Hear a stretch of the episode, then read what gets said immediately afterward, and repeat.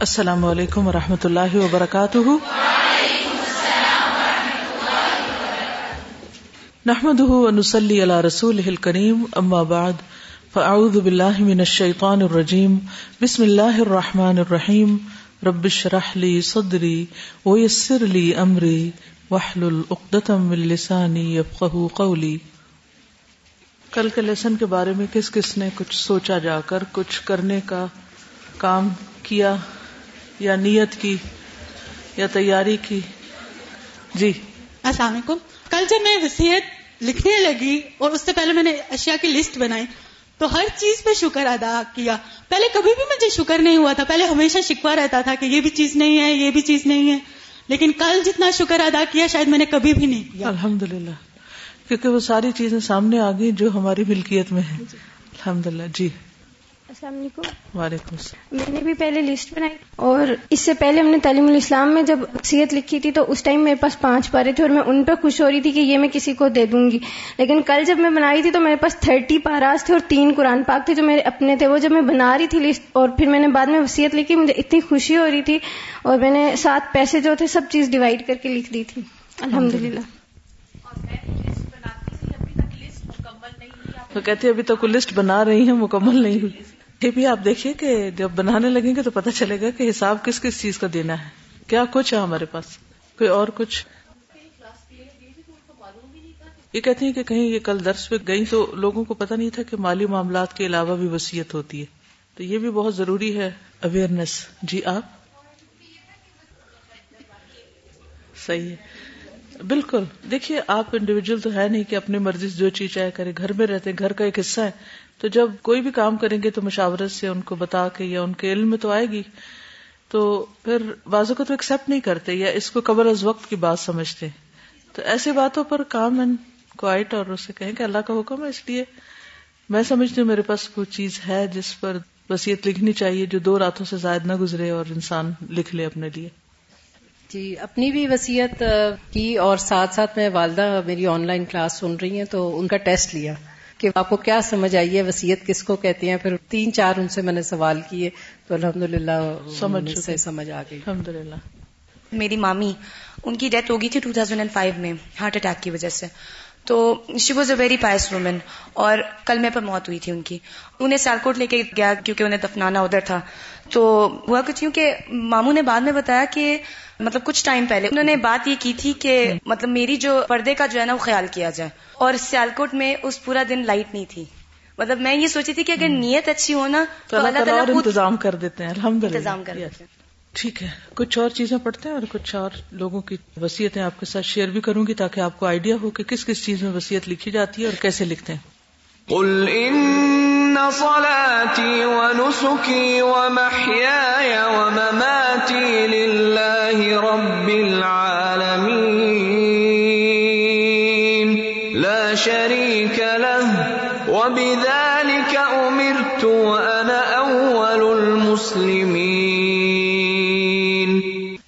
رب العالمین، عالمین، ایک عالم نہیں کئی عالم، اور ان میں سے ایک عالم اور اس کا ایک حصہ میں اللہ کی عبادت کرنے والے تو بہت ہیں، اللہ کے حکم پر چلنے والے بہت ہیں۔ اگر میں اس کے حکم پر نہیں چلوں گی تو اس میں سراسر میرا ہی نقصان ہے۔ اللہ کا کچھ بھی نقصان نہیں۔ وہ تو رب العالمین ہے، سارے جہانوں کا مالک ہے، لیکن میرے پاس اس کے سوا کون ہے؟ کوئی بھی نہیں۔ اس لیے اگر وہ راضی نہیں تو کچھ بھی نہیں کمایا۔ اور اگر وہ راضی ہے تو سارے جہان ہمارے موافق اس لیے میری اول و آخر ترجیح کیا ہونی چاہیے کہ میں کوئی چھوٹا کام کروں یا بڑا، اس سے میرا مقصود اپنے رب کو راضی کرنا۔ اور وہ اسی صورت میں ہو سکتا ہے جب ساری عبادتیں، ساری قربانیاں ہر طرح کا عمل اللہ ہی کے لیے خالص ہو۔ اگر وہ ناراض ہے تو نہ صرف یہ کہ وہ چھوڑ دے گا، بلکہ باقی اس کی تمام اطاعت گزار مخلوق بھی الگ ہو جائے گی، وہ بھی چھوڑ دے گی۔ اس لیے سب کے سامنے بھی اور تنہائی میں بھی کوئی ایسا کام نہ کرے کہ جس سے رب ناراض ہو۔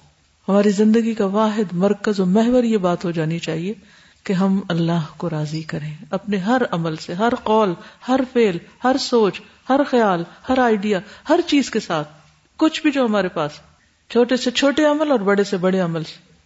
اور جہاں کسی اور کا خیال ہے کوئی اور شریک ہونے لگے تو فوراً جھٹک دے کہ نہیں، میرا رب بڑا ہے۔ مجھے جو کچھ کرنا ہے بس اس کے لیے کرنا ہے۔ چاہے وسیعت کرنی ہے یا کچھ اور۔ یعنی وسیعت بھی جو آپ لکھیں گے تو بندوں کی رضامندی کے لیے نہیں لکھیں گے، اللہ کی رضا کے لیے۔ تو آج کا موضوع ہے کہ وسیعت پر عمل درامد کیسے ہوگا۔ سب سے پہلی بات یہ کہ وراثت کی تقسیم سے پہلے وسیعت کو پورا کیا جائے گا۔ دوسری بات یہ کہ جائز وسیعت پر عمل کرنا لازم ہے۔ اگر وسیعت ناجائز ہے تو اس پر عمل نہیں کیا جائے گا۔ اسی لیے اگر وسیعت غلط ہو تو اس کو بدلا بھی جا سکتا ہے۔ کیونکہ اس کے پورا کرنے میں وسیعت کرنے والے کی تو اطاعت ہے لیکن اللہ کی نافرمانی۔ تو کوئی کام بھی اللہ کی نافرمانی کا نہیں کیا جائے گا۔ خصوصاً ایسا کام جس سے حقداروں پر ظلم ہو رہا ہو۔ سورت البقرہ آیت 181 میں اللہ تعالیٰ فرماتے ہیں فمن بدله بعدما سمعه فإنما إثمه على الذين يبدلونه إن الله سميع عليم۔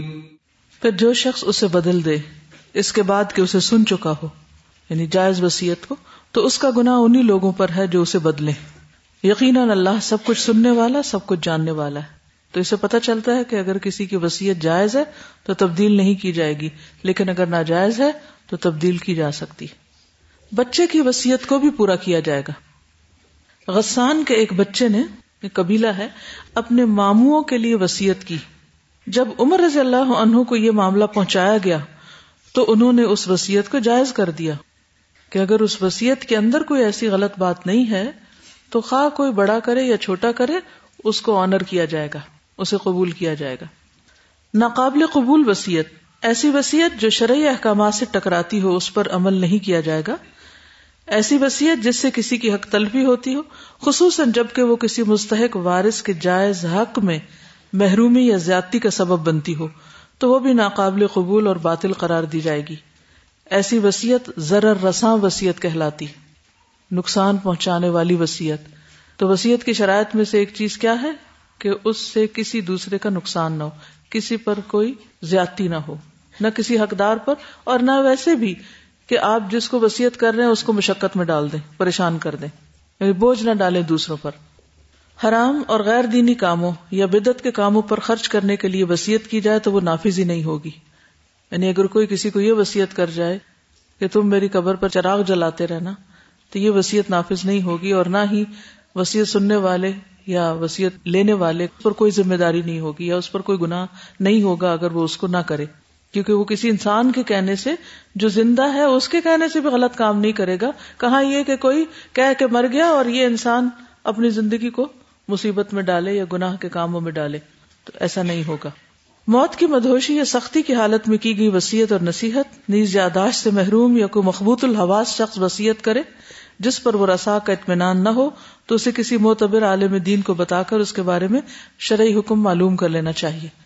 بعض اوقات لوگ جب ہوش میں نہیں ہوتے، نیم بے ہوشی میں ہے یا بیماری میں یا تکلیف میں ہے اور کچھ اور لوگ ان کو انسسٹ کر رہے ہیں، آپ یہ لکھ دیں، اس پہ سائن کر دیں، تو وہ پھر اس طرح ویلڈ نہیں ہوگی، جس طرح ایک صحیح صحت مند انسان کی وصیت ہوگی۔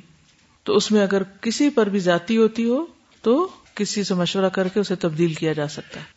یعنی اس نے کسی حرام کام کا حکم نہیں دیا، لیکن جو کہا ہے وہ دوسرے کے حق میں نقصان دے کسی اور کا حق مارا جا رہا ہے، تو اس صورت میں پھر تبدیلی ہوگی۔ غلط وسیعت کو بدل دیا جائے گا۔ سورت البقرہ آیت 182 میں فرمایا فمن خاف من موص جنفا او اثما فاصلح بينهم فلا اثم عليه ان الله غفور رحيم پھر جو شخص کسی وسیعت کرنے والے سے کسی قسم کی طرف داری یا گناہ سے ڈرے کہ اس نے کسی کو فیور کیا ہے یا غلط کام کہا ہے بس ان کے درمیان اصلاح کر دے تو اس پر کوئی گناہ نہیں۔ یقیناً اللہ بے حد بخشنے والا اور نہایت رحم فرمانے والا ہے۔ یعنی زندگی میں ہی اس کو ریورٹ کر دے، واپس کر دے۔ حضرت عائشہ رضی اللہ تعالیٰ عنہ کہتی ہیں کہ سعد بن ابی وقاص اور اب بن زما کے ایک لڑکے کے بارے میں جھگڑا ہوا۔ ایک بچہ تھا، اس پہ یہ دونوں میں ڈسپیوٹ ہو گیا۔ سعد نے کہا، یا رسول اللہ، یہ میرے بھائی اتبا بن ابی وقاص کا لڑکا ہے۔ اس نے مجھے وسیعت کی تھی کہ یہ اس کا لڑکا ہے، آپ اس کی مشابہت اس میں دیکھیے۔ اور اب بن زما نے کہا کہ یہ میرا بھائی ہے۔ تو مجھے ملے، یہ میرا بھائی۔ یا رسول اللہ، میرے والد کے بستر پر ان کی لونڈی سے پیدا ہوا۔ وہ اپنا دعویٰ کر رہے تھے۔ رسول اللہ صلی اللہ علیہ وسلم نے لڑکے کی صورت دیکھی، شکل دیکھی۔ تو اس کی اتبا کے ساتھ واضح مشابہت تھی۔ آپ نے فرمایا، اب لڑکا بستر والے کا ہوتا اور زانی کے حصے میں پتھر ہیں۔ اصل میں جس لونڈی کا بچہ تھا وہ پہلے اتبا کے پاس تھی۔ اور اتبا کون تھے؟ کس کے بھائی تھے؟ سعد بن نبی وکاس کے بھائی تھے۔ آپ کو یہ معلوم ہے نا کہ دور جاہلیت میں یعنی خاندانی نظام جو تھا، بعض جگہوں پہ بہت ہی خراب ہو چکا تھا اور کوہبا غریبی بہت عام تھی۔ لونڈیاں پراسٹیٹیوشن کا کام کرتی تھی۔ اور جو ان کے بچے پیدا ہوتے تھے تو بعض اوقات وہ ان سب مردوں کو اکٹھا کر لیتی تھی، جس سے اس عورت کے تعلق ہوتے۔ اور جس کے نام وہ چاہتی منسوب کر دیتی عورت۔ یا جس سے وہ ملتا جلتا ہوتا بچہ اس کو مل جاتا، اس کی طرف منسوب ہو جاتا۔ اسلام نے آ کر اس کی اصلاح کی۔ تو اب یہ ہے کہ کچھ ایسے کیسز تھے جو دور جاہلیے سے چلے آ رہے تھے اور بہت سی چیزوں کی اصلاح میں وقت بھی لگا، ایک دم نہیں اصلاح کی گئی۔ تو بہرحال سعد بن نبی وقاص نے اس لیے کہا کہ وہ بچہ جو تھا وہ اتبا سے ملتا جلتا تھا۔ اور پہلے وہ لونڈی جو تھی وہ اتبا کے پاس تھی۔ پھر اس کے بعد وہ یعنی کہ زما کے پاس آ گئی۔ تو اب ہوا یہ کہ جب لونڈی زما کے پاس تھی، اس وقت بچہ پیدا ہوا تھا۔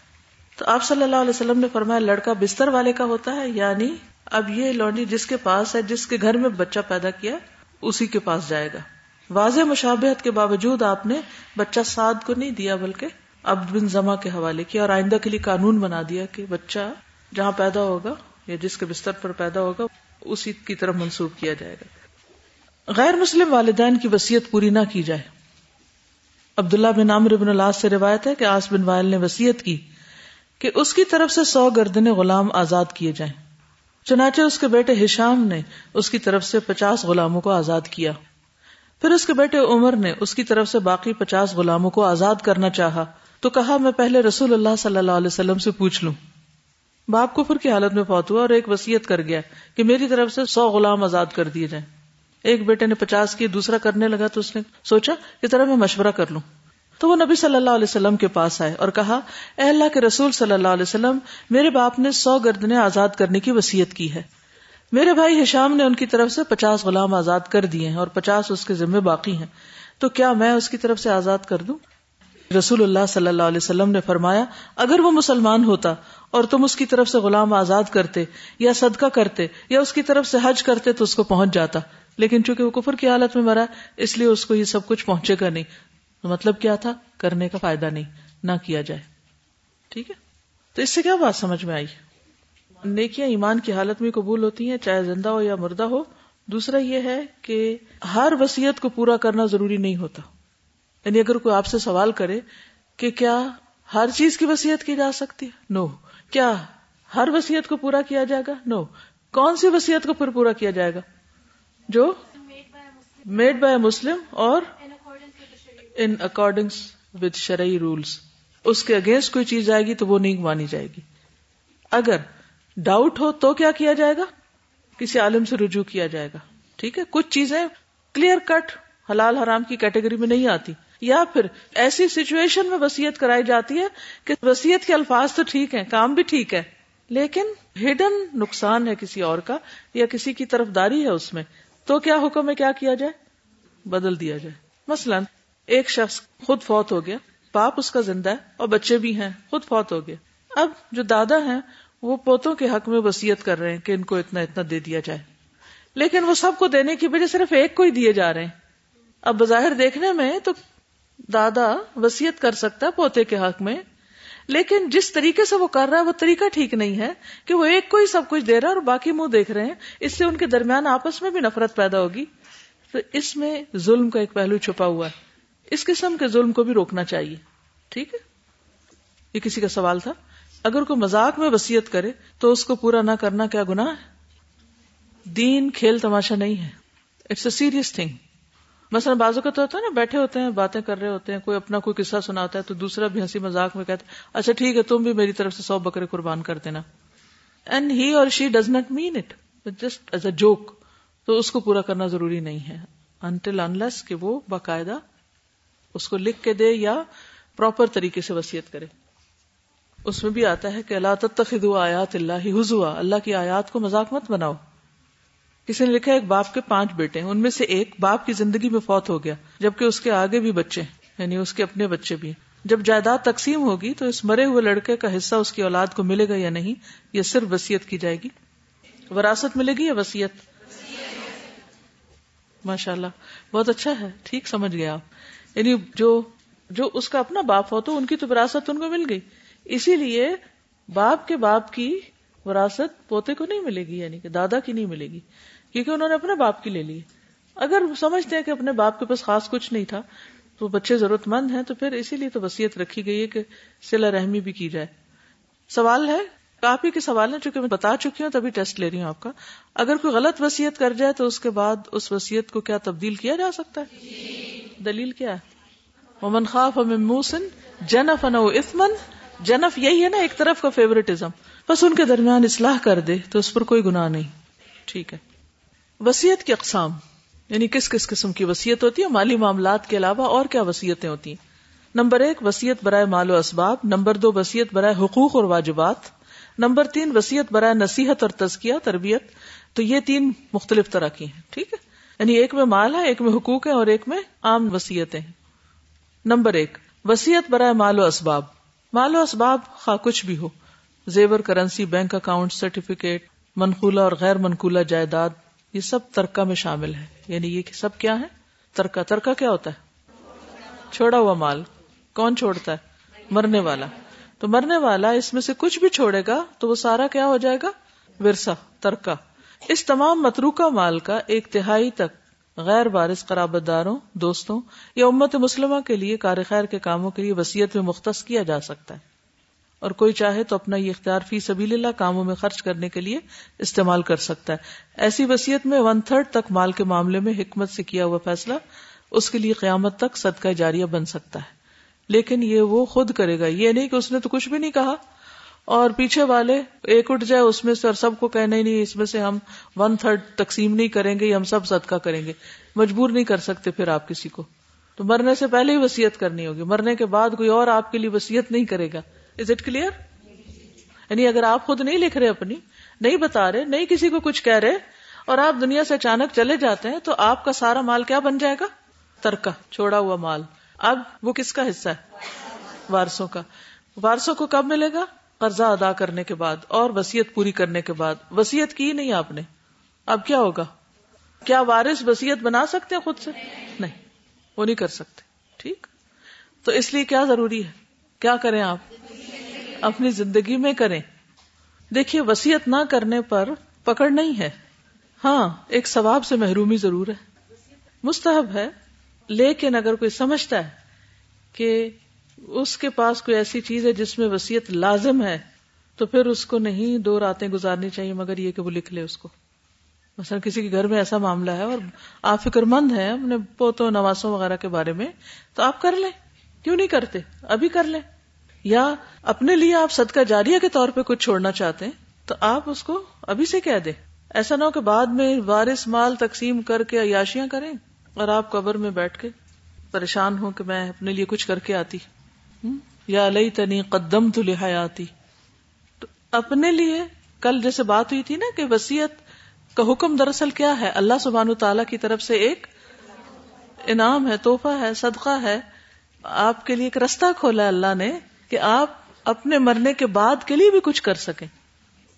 ان کا سوال ہے، کیا مرنے والے کا ترکہ تقسیم ہونا ضروری؟ کیا دلیل ہے؟ اگر آپ آیات وراثت پڑھیں تو اس میں یہ ہے کہ وہ فرض کے درجے میں تقسیم ہونا چاہیے اور ہر حقدار کو حق ملنا چاہیے۔ اس کے بعد کوئی صدقہ کرنا چاہے، ماں باپ کی طرف سے یہ جس کا مال وہ یوز کر رہا ہے کہ تھوڑا اس پر بھی احسان کر دے تو وہ الگ بات ہے۔ انتہائی غلط بات ہے کہ نسل در نسل وہ چیز چلتی رہے، فوراً فیصلے کرنے چاہیے۔ As soon as possible. اگر آپ کو میت سے ہمدردی ہے، ساری زندگی کی نیکیاں برباد ہو جاتی ہیں۔ اگر تقسیم ٹھیک نہیں ہوئی، کسی پہ ظلم ہو گیا کیونکہ حقوق العباد پر تو پکڑا قیامت کے دن۔ تو یہ بعد والوں کا فریضہ ہے کہ وہ اس کو فوراً نبھائیں۔ لینڈز وغیرہ کے معاملے میں ایسا ہوتا ہے کہ وہ نسل در نسل جو ہے ویسی پڑی رہتی ہیں۔ اور دوسری چیز یہ کہ جس گھر میں رہ رہے ہوتے ہیں نا اس کو بیچنا وہ مشکل ایک چیز ہو بہت جاتی مشکل کام ہے لیکن دیکھیے اجر بھی تو اسی پر ہے نا کہ انسان اللہ کے اس حکم کی تعمیل کرے، کچھ حکم انفرادی حیثیت میں آپ ان کی تعمیل کرتے ہیں اور کچھ یہ ہے کہ اجتماعی طور پہ کرنے پڑتے ہیں، پھر ان کی ذہن سازی ضروری ہے۔ ایسا شخص بدنام تو بہت ہوتا ہے گھر میں، جو ایسی کوئی بات بھی کر دے۔ لیکن پھر کسی کو تو کہنا ہے نامر بال معروف اور نئی انل منکر تو کرنا ہے۔ اب میں چند وسیعتیں بتاؤں گی، جیسے عبد الرحمان بن نوف رضی اللہ عنہ کی وسیعت ابو سلمہ سے روایت ہے کہ عبد الرحمان بن نوف رضی اللہ عنہ نے امہات المومنین کے لیے ایک باغ کی وسیعت کی جو چار لاکھ میں فروخت ہوا۔ انہوں نے اپنا مال کس کے لیے لکھا؟ امہات المومنین کے لیے۔ کیونکہ نبی صلی اللہ علیہ وسلم نے ان کے لیے کچھ بھی نہیں چھوڑا تھا، کوئی ترکہ نہیں تھا ان کے لیے، ٹھیک؟ تو صحابی فوت ہو رہے ہیں اور وہ اپنا مال امہات کے لیے وقف کر رہے ہیں۔ حضرت عائشہ کہتی ہیں، رسول اللہ صلی اللہ علیہ وسلم نے اپنی بیویوں سے فرمایا، میرے بعد تم پر مہربانی کرنے والے وہی لوگ ہوں گے جو صابرین ہیں۔ اللہ تعالیٰ عبد الرحمان بن عوف کو جنت کی سلسبیل سے سیراب کرے، کیونکہ انہوں نے خیال رکھا ازواج متحرات کا۔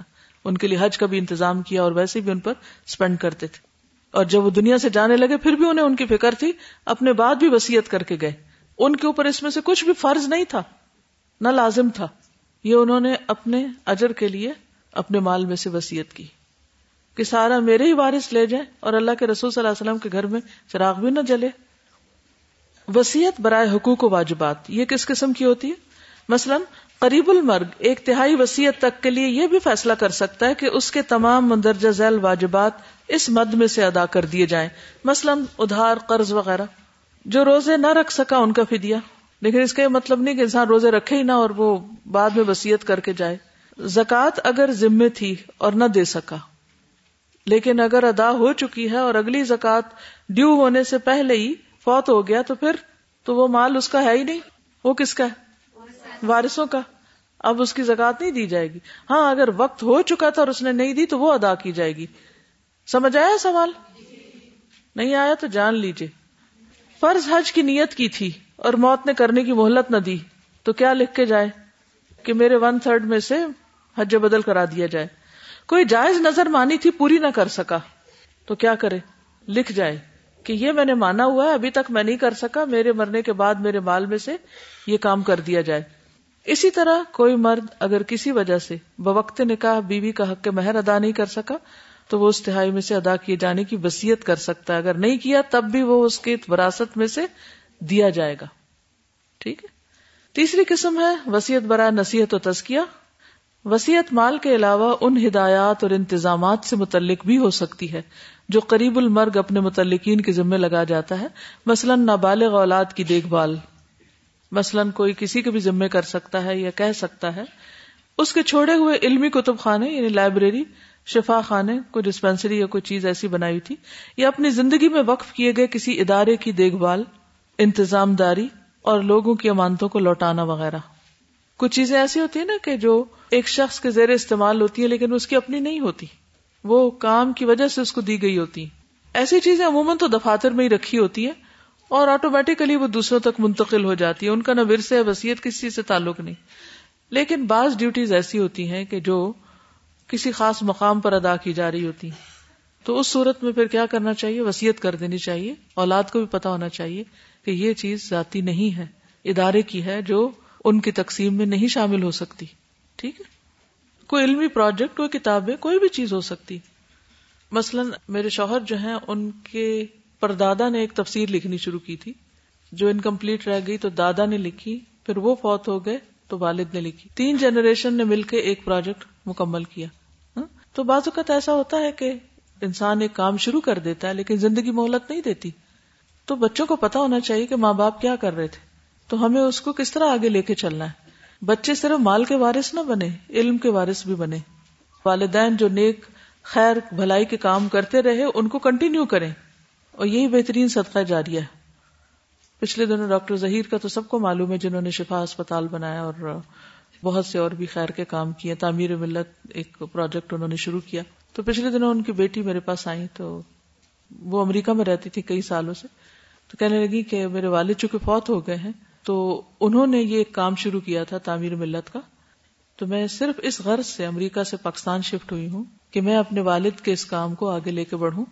اور اور لوگ کام کر رہے ہیں، لیکن کام اس طرح نہیں ہو رہا جس طرح میرے والد چاہتے تھے۔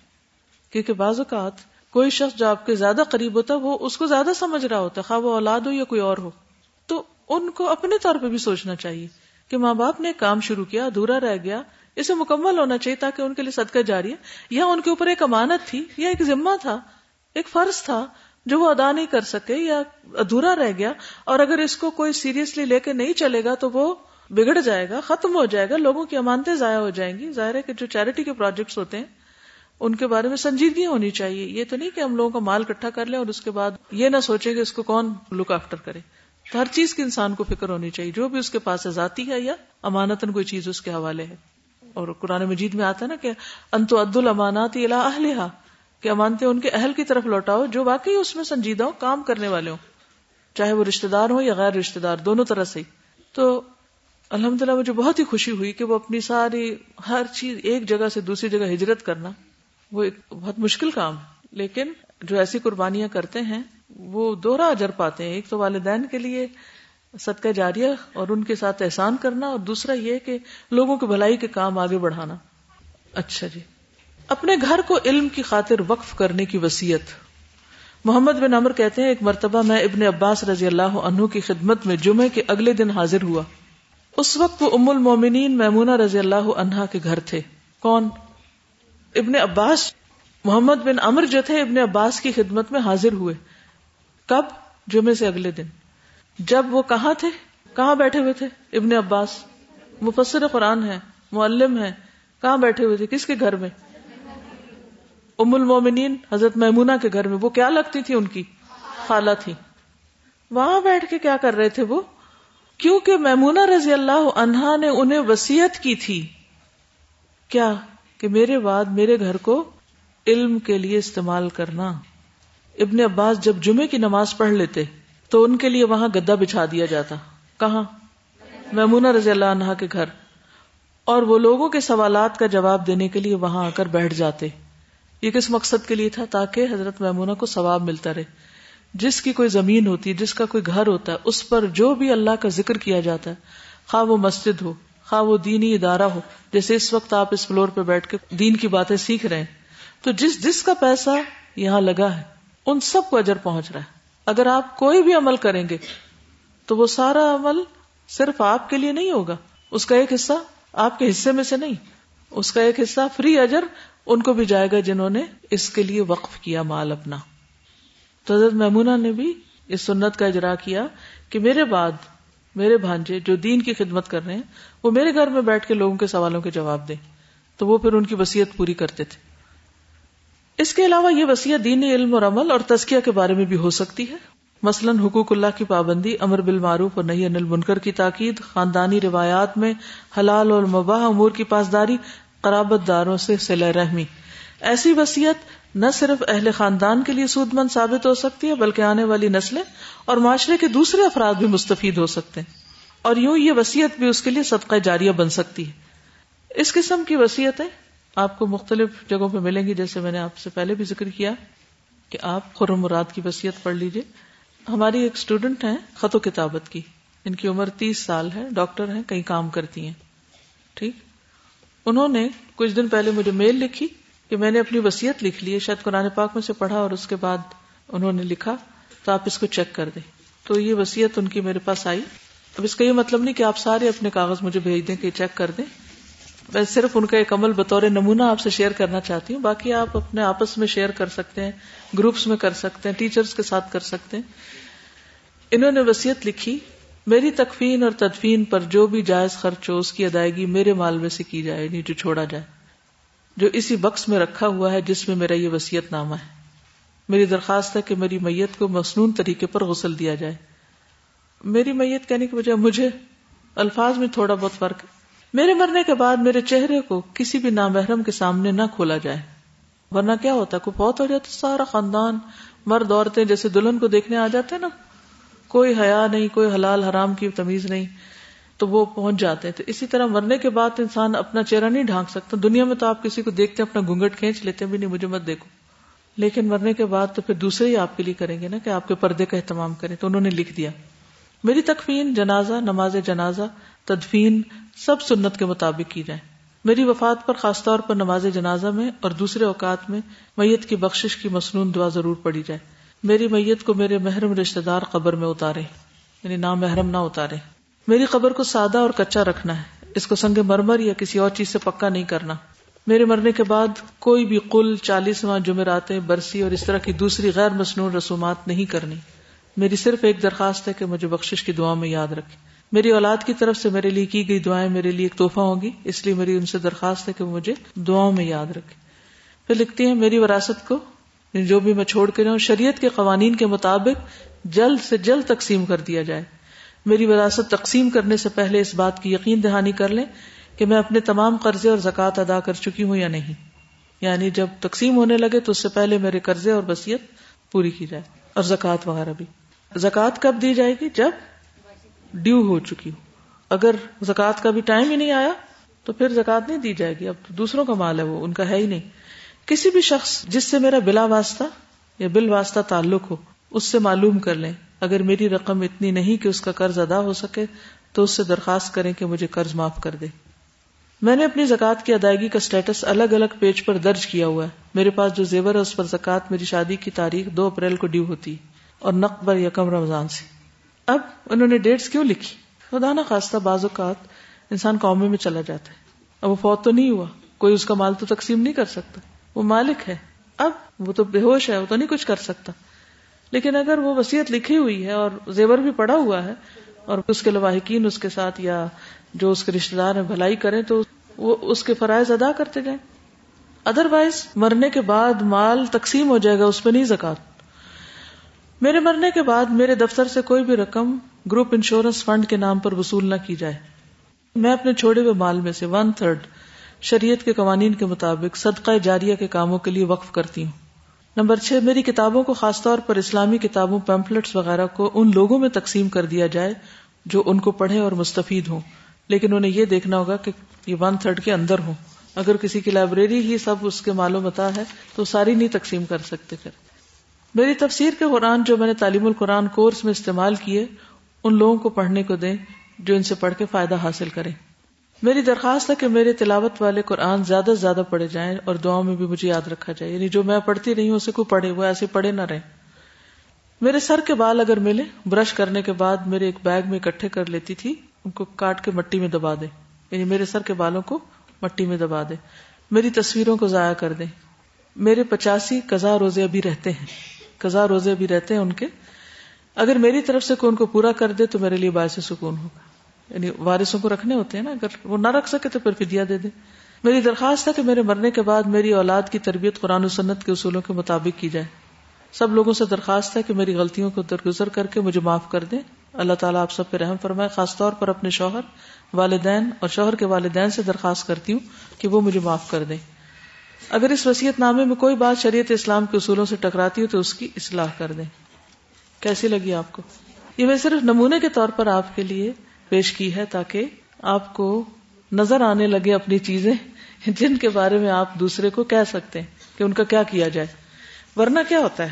لوگ آتے ہیں، قرآن مجید اٹھا کے کسی مسجد کے کباڑ خانے میں رکھاتے ہیں کہ وہاں سے وہ ردی میں چلے جائیں، کیونکہ ہمیں تو ان کو پڑھنا نہیں۔ اور پرانے کپڑے ادھر ادھر پھینک پکا دیے جاتے ہیں، اور چیزیں ادھر ادھر ضائع کر دی جاتی۔ تو اس صورت میں ہمیں خود اپنے لیے لکھ کے ایک باکس بنا لیں۔ جیسے لوگوں نے شادی کے سوٹ کا باکس بنایا ہوتا ہے نا جو زری کا جوڑا ہوتا ہے اور اس کو بڑا سنبھال سنبھال کے رکھتے تو اس طرح ایک کفن کا ڈبا بنا کے اس کے اندر ایسی بات لکھ کے چھوڑ دی جائے۔